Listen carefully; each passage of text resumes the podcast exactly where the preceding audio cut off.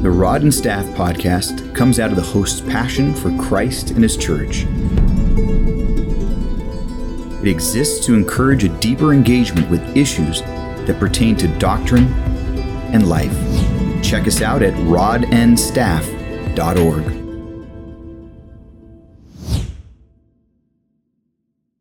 Welcome to this episode of the Rod and Staff podcast. I am your host, Roger, along with my co host, Jason.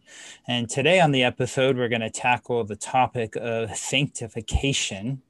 But before we get into our topic, Jason, I want to ask you what was the last book that you finished, and what is uh, one book that you're currently reading? Oh, man the last book that I finished, look, you caught me caught, caught me at a weird time. the guy who never reads fiction has been reading fiction. So I I recently finished. I think that was the last book I finished. Harry Potter, the first okay. the first book.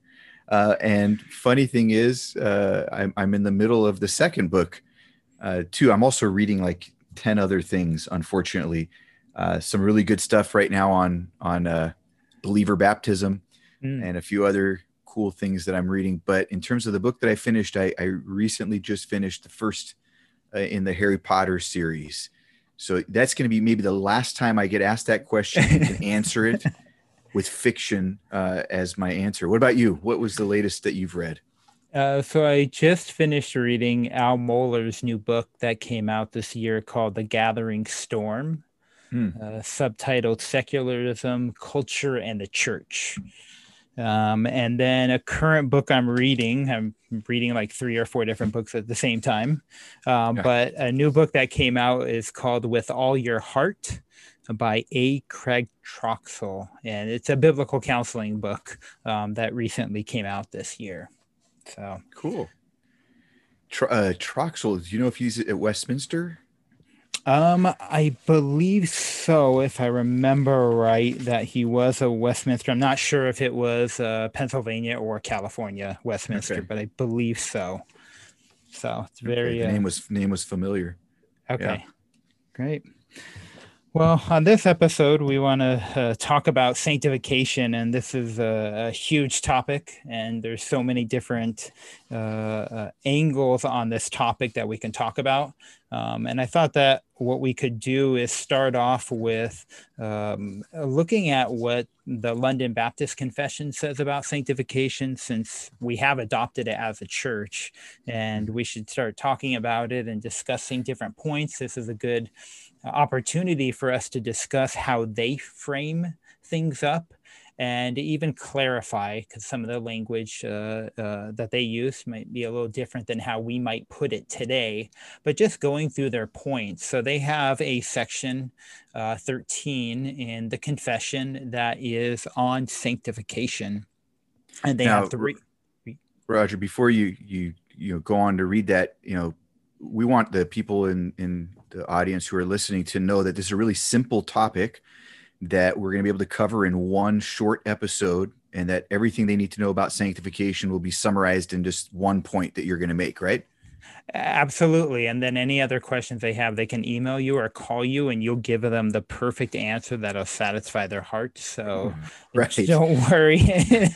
So no the reality is this is a this is a complex issue and, and we're gonna we're gonna jump in and talk about sanctification, but yeah. it is not something that is going to be uh, quickly or easily kind of thought through. And part of the the, the good thing that we're going to do now, part of the the benefit of what we're going to do is we're going to take some time to think about this. And I hope that everyone that's listening will take the time too to to think about what sanctification is and and not try to have a quick answer, you know, a quick fix to to their desire to okay, I want to grow. Well, uh, part of it, as we're going to talk about, is there's there's more complexity, and it's uh, something we need to explore, spend time thinking about, delving into the scriptures. So uh, we have yeah Article 13 in the London Baptist Confession, but it's not the end all be all to this discussion, but it'll hopefully get us started. Yeah, and I think you know we know this is a, a complex topic and often controversial. Uh, yeah. with how we even say things. We can use phrases that may not be as clear. And mm-hmm. part of even talking about it is to clarify and to sharpen one another and to even become even more clear in how we talk about it, to understand that there's different ways as this has been talked about over the years yeah. with many different theologians from, you know, many of the reformers and over the years. Sanctification is a topic that continuously is discussed even to today we yeah. we see a lot of books written about it and you know looking at at least the london baptist it, it, we're starting with a framework instead of just dump, jumping into this huge topic that could take us different different places um, and so it gives us an opportunity to walk through it and then to even branch off and yeah. to talk about other areas of sanctification that we need to uh, look into and talk about more because it isn't comprehensive it, yeah. it, it's a good framework to think through, but then to give us opportunity to understand it even more, because uh, it is an important aspect of our lives from uh, when we were saved until we get to heaven. This is the period uh, of yeah. time. And and and we want our listeners to understand that that sanctification comes up all the time in in mm-hmm. almost every counseling situation that you're in, uh, every pastoral visit in some ways is going to touch on this theme whether directly touching on it or or being part of what we're trying to kind of um, encourage people toward. And so we, we better have some good sense of what what does sanctification really mean? And uh, how are we to understand it? And what what's going on in this in this work that god is doing? So yeah but definitely go ahead and start us out. Yeah, and I think it'd be good just to just to clarify that even as you think of a definition as you're as you're talking about that, even if we think of a definition, there isn't one that captures the idea perfectly. Mm-hmm. We do know from scripture that uh, what the word sanctify means, uh, both in the Old and the New Testament, in a in just a simple terms, meaning to be set apart for mm-hmm. God's purpose. We've seen uh, both in the Old Testament, uh, in God's people, and uh, both the temple and the utensils and different things they use to worship God. And then in the yeah. New Testament, he sets believers apart for himself. So that's just a simplistic word. What's sanctification? To be set apart. But from that spring, uh, huge understanding of how it's used um, uh, in scripture for our lives. So, as, as, we set that up to go into uh, just looking at this first statement they make, let, let's let, us see how the London Baptist Confession talks about sanctification, mm-hmm. and and uh, go from there. So they begin by saying that those who are united to Christ and effectually called and regenerated have a new heart and a new spirit created in them through the power of Christ's death and resurrection. They are also further sanctified really and personally through the same power by his word and spirit dwelling in them the dominion of the whole body of sin is destroyed, and the various evil desires that arise from it are more and more weakened and put to death. At the same time, those called and regenerated are more and more enlivened and strengthened in all saving graces so that they practice true holiness without which no one will see the Lord that's a big statement. So let's break it down and look at it just statement by statement or sentence by sentence, I should yeah. say. But just starting at the beginning, um, where do they begin when they talk about sanctification as as you read this uh, statement they make? I mean, they they begin uh, where they ought, right? They begin mm-hmm. with God doing this work in us, right? It, this is this is God's work, and it starts with this idea that okay yeah we they've already gone through in in the confession they've already gone through justification and adoption. And now they come to sanctification and they say look this is what god has done in you uh, united to christ effectually called regenerated. What does that mean? You're given a new heart and a new spirit. Uh, you're a i guess paul would say you're a new creation. Mm-hmm. And it starts and, and a new creation implies a creator, right? Mm. So God is doing this work. It starts in Him. Yeah, He's that, the one.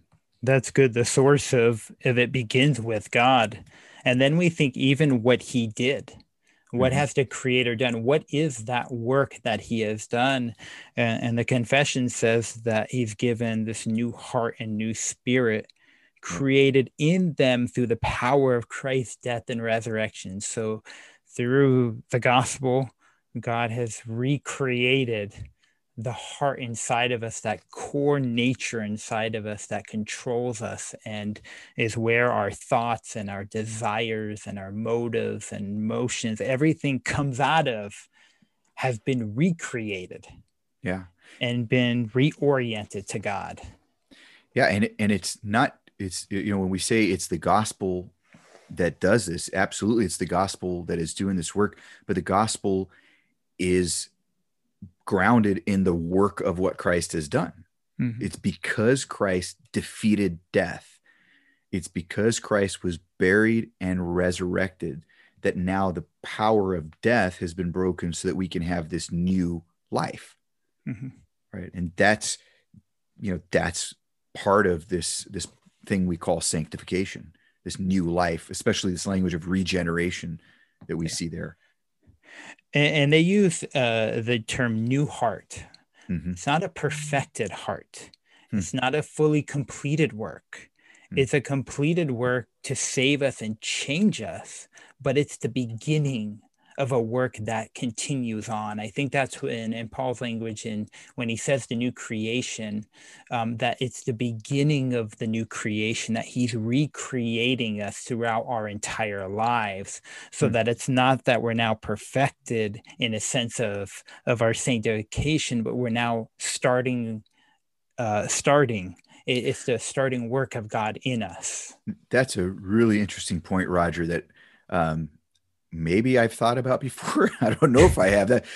Just I don't know why the way you just said that it, it, dawned on me. I thought, wow, you know, Paul does think of it that way because look, Paul's always talking, or not always, but often talks about uh, giving milk to the new believers, right? Mm-hmm. And he he makes a distinction between those who are mature and those who are just starting out, even mm-hmm. in terms of who you can put in leadership and not. I mean, so he sees the Christian life, this side of eternity, as some sort of a process of growth as well. And you're right, the new creation aspect, that regeneration is just point one. Mm-hmm. Yeah. He, he, and we go on in this statement and and uh, they, they talk about how uh, they say we're also further sanctified really and personally. Mm. I thought that was an interesting interesting use of words of of trying to understand that uh, and then they say through the same power by his word and spirit dwelling in them. What, what are we to make of that that phrase of this real and personal sanctification that's occurred? Yeah. I mean it, it, i think that the, the the important thing here and again I, i'm not 100% certain that this is what the authors intended. I do think this is, but um, I, I, could be mistaken. But I think that what they're getting at here is that when it comes to justification, there is something that is, uh, you know, we, we say it's forensic, it's a legal declaration mm-hmm. that you are now God's, you're made right. Um, but that doesn't mean that you actually are righteous, right? You're, you're declared righteous, but you're not actually righteous. Well, sanctification is a little bit different in that he is actually producing this real holiness and righteousness in you. Now, he's already mm-hmm. done the justifying work, but now there's this real transformation uh, that's happening. And it's personal in that it's to each and every individual. It's not just a collective thing, um, but it's real and it's personal to each individual believer. Mm-hmm. Yeah, they quote in the in the confession acts 20 32 that says of, of the inheritance that is among all those who are sanctified. And there's this aspect of it's a work god has done. He set apart. He has uh, the words we can hear are positionally or definitively sanctified us but now he's also working that out in our practice in our actual life that's how it's it's it's the real personal aspect of that being worked out now mm-hmm. by the power of his word and spirit dwelling in them or dwelling in us because the the work that began began with God and the work that continues in our life is because of God's spirit dwelling in us yeah. guided by his word we can't take credit even for our own growth because yeah. it's the work of him in the heart yeah changing and, yeah, absolutely. I mean, the heart part is like you just said, the heart. We're going to get to that. I'm sure talk about that a lot. What's What's interesting to me is the way they put this language. They say through the same power, and they're referring back to the power of that gospel, the, the death and resurrection. Right, the power of Christ's death and resurrection is the same power that is also sanctifying us. Right, so it's not like uh, you know, the these are separate things that now, you know, he's justified us and he's regenerated in one way, but now this is different. No, the same work of Christ is what provides our sanctification as well. Um, and it the means by which it's accomplished is the word and the spirit. And that's kind of neat too to, to see. And we see it throughout scripture that the word and spirit are working together mm-hmm. uh, in, in our lives. Yeah, Jesus makes the comment in John 17, 17, sanctify them in truth. Your word is truth. Yeah. Um, a reminder of the the word work of the word uh, in our lives. Um, they they continue on this statement and they they really get into what what's occurred, the reality of what Christ has done with sin, with the principle of sin, where they talk about the dominion of the whole body of sin being destroyed, going to the to the Romans language in Romans chapter mm-hmm. six. And we were talking about this before yeah. um, in, in what what has truly been done yeah. with with sin. Can you explain that a little bit more as we were talking before about it? Yeah, I mean Romans six is is a powerful part of Scripture uh, where Paul is really clarifying for his readers what the gospel has accomplished. And, you know, we talk about um, in, in, New Testament studies, you've got the indicative imperative paradigm mm-hmm. where Paul will never command someone to live Christianly if they're not a Christian, right? It's, yeah. You know, it's, it's, this is who you are. So now go live that mm-hmm. way. The indicative, it tells you who you are, what Christ has done for you so that now you can actually respond in obedience.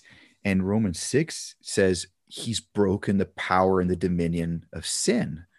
You're no longer slaves to sin, right? You're you're now. I think he even says something like you're slaves to righteousness in, mm-hmm. toward the end yep. of of Romans six. And what I think is a fascinating part of of Romans six is verse eleven, where he says, So you also must consider yourselves dead to sin and alive to God in Christ Jesus. This is you reckon yourself dead to sin. Know, know that this is what Christ has already accomplished for you. Now you just got to get it into your thick head because um, we, we struggle with that. But he's saying, This is what Christ has done. You're dead to sin. You don't have to sin anymore. The power of that sin has been uh, removed and now you're alive to God in Christ in him. Now look, it's not separate from him. Yeah. Whatever we have, we have in union with Christ. Uh, but yeah, when, when it says in the in the confession, it says the dominion of the whole body of sin is destroyed. I think that's what it's referring to. Romans 6 saying, look, you're free from this. Yeah, and then they get into they they add to that statement where they say the various evil desires that arise from it, body of sin, are more and more weakened and put to death. Talking even about just this process that it's not a one and done. Okay, sin is destroyed, it's done, I'll never sin again. Right. That's not the conclusion from it. It's the right. reality of, of the dominion, that power being broken, but it's going to be at times slowly weakened more and more and that reality isn't you know can t- can look different in in each other's lives where yeah. you know it's broken but it doesn't mean it's it's uh completely gone that you won't ever have a desire now to sin again. Right. Yeah, and there's there's still this this battle with the the flesh and how that plays out. I'm sure we'll talk about some more, but there's still this battle with flesh, yep. even though the dominion is no longer. Sin doesn't reign over us like it used to when we were before Christ. And that, that's why, and, and I don't know, Roger, what your view is actually on Romans 7. So we might have some interesting discussion uh, on that topic too. But that's why I'm convinced that Romans 7 is not about Paul as a believer uh, or, or trying to make the claim that he's just, you know, as a believer struggling with sin in that way. Although I think that there are struggles with sin, certainly. But I think he's saying if you're trying to be free by the law, uh, you know, in, in, the most righteous kind of uh, law abiding person possible, you're always trapped. You can't, there's no escape. You're a prisoner.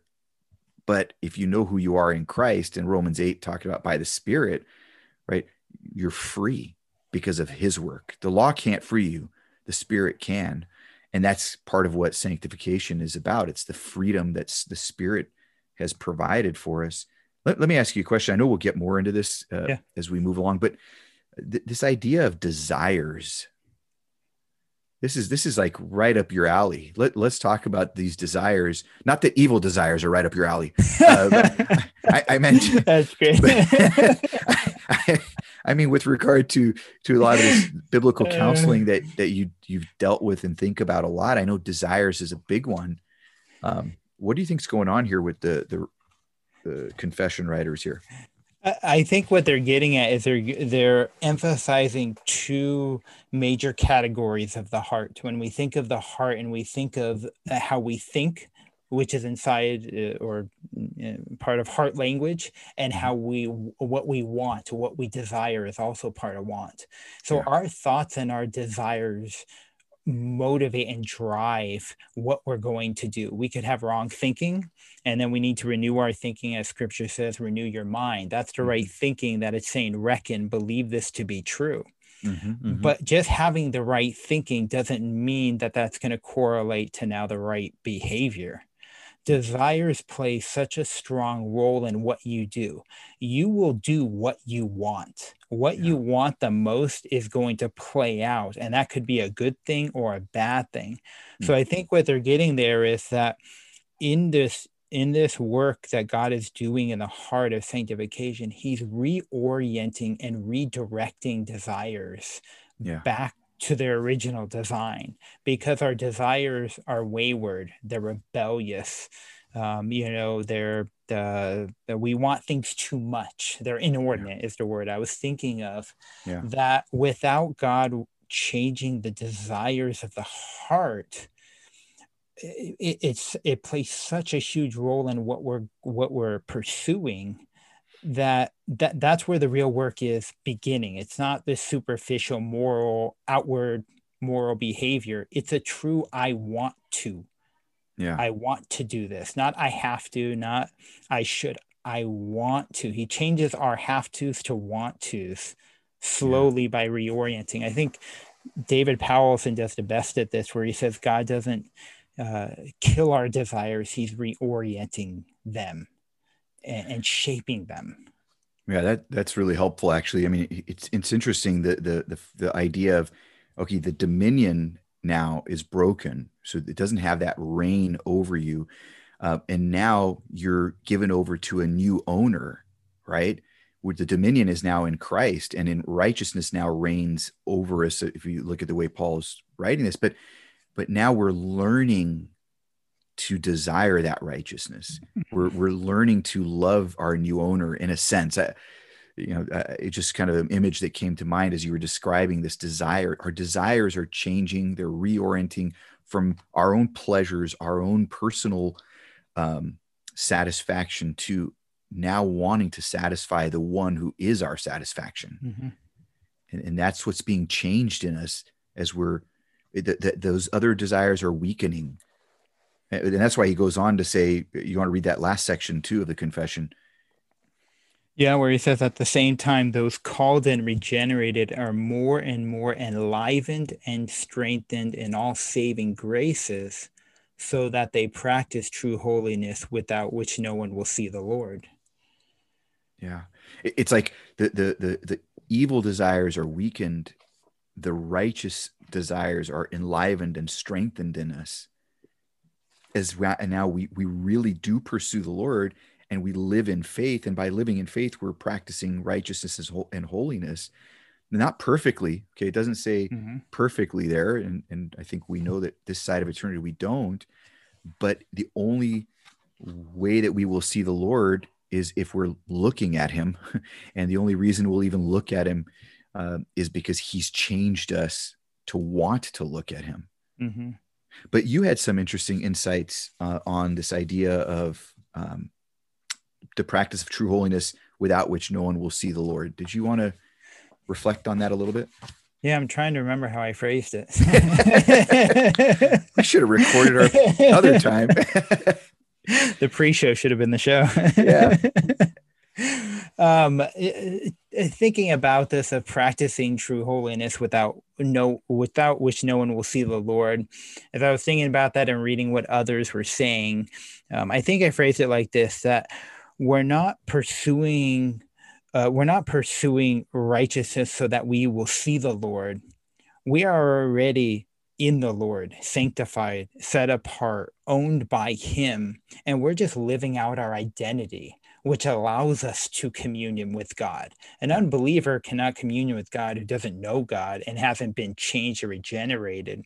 But once you are regenerated, uh, you will practice true holiness because the Spirit's indwelling in you and that allows you to commune with God. So it's it's it's flowing out of your position in Christ, you could say, is yeah. now how you're walking, which allows you to see the Lord. So it's kind of a statement of here's the reality believers can see the Lord, unbelievers cannot see the Lord.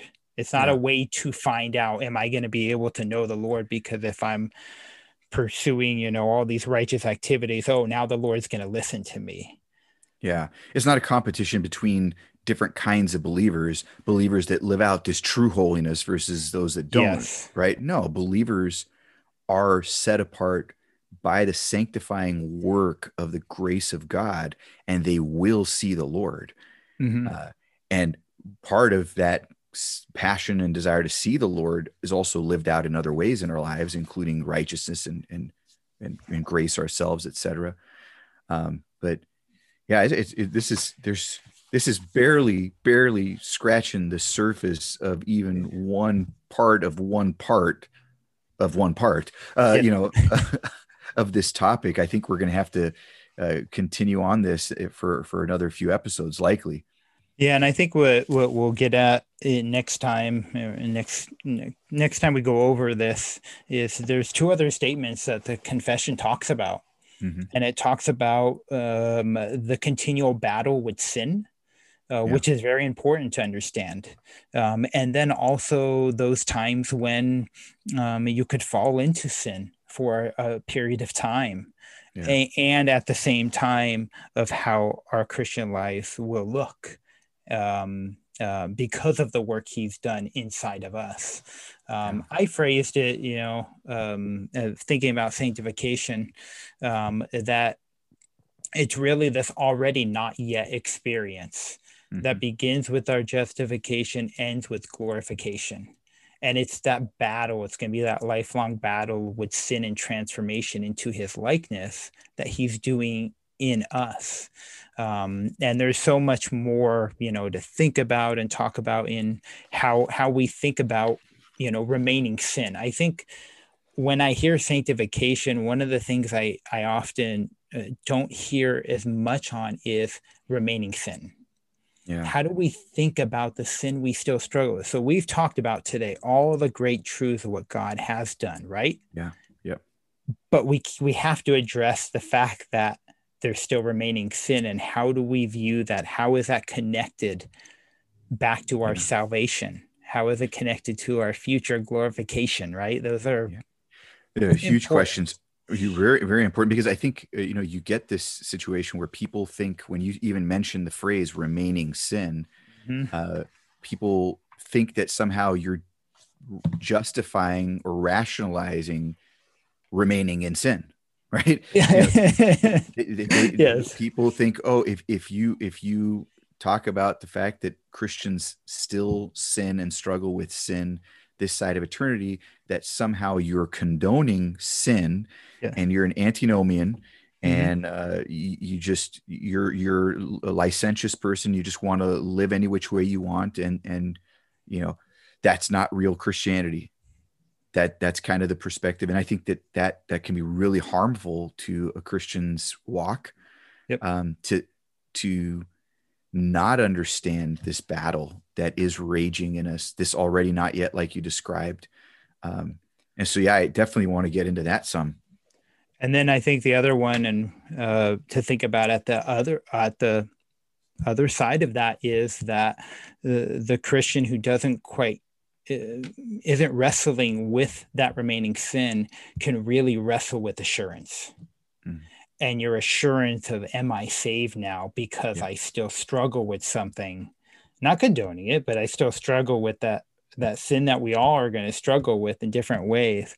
Yeah. Does that mean I'm not saved now? I mean, these are questions that are so practical in our lives Yeah. that affect us as and and we want to think clearly and and and flesh it out as best we can.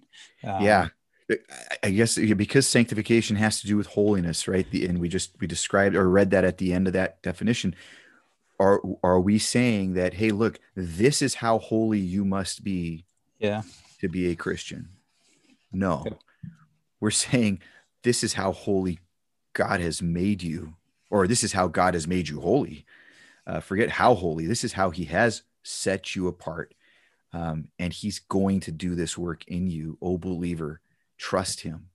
Um, but there's so much to get into roger. You you picked a good topic Uh, yeah, yeah, and like I said, you, you you will answer all questions, any remaining questions people have. Right, of course. Jason's email is pastor. um, so we will pick up next time and and look at the next two statements in the confession. I think it's important to go through all of them and to flesh some of those out, and then uh, continue on this conversation. This is an important topic uh, to think about. Um, but as we come to a close of this episode, anything uh, come out uh, for you as we were talking? Uh, something that you think about? all of it um all of it. Yeah i just just trying to um kind of think through how to how to understand the the weakening of desire. Like what's what's taken place in our hearts there? Uh, the weakening of desire for evil things the, the enlivening and strengthening of desire i think for for righteousness. How that occurs um, in real time is something Mhm. that i'd love to to explore some um, yeah how about you Yeah, I second that. All of it. I mean, it's, there's so much to think about. Um, but yeah, desire is always something I think about too. I actually think about it daily of just how much is is our how much are our lives driven by the question, what do I want? Yeah.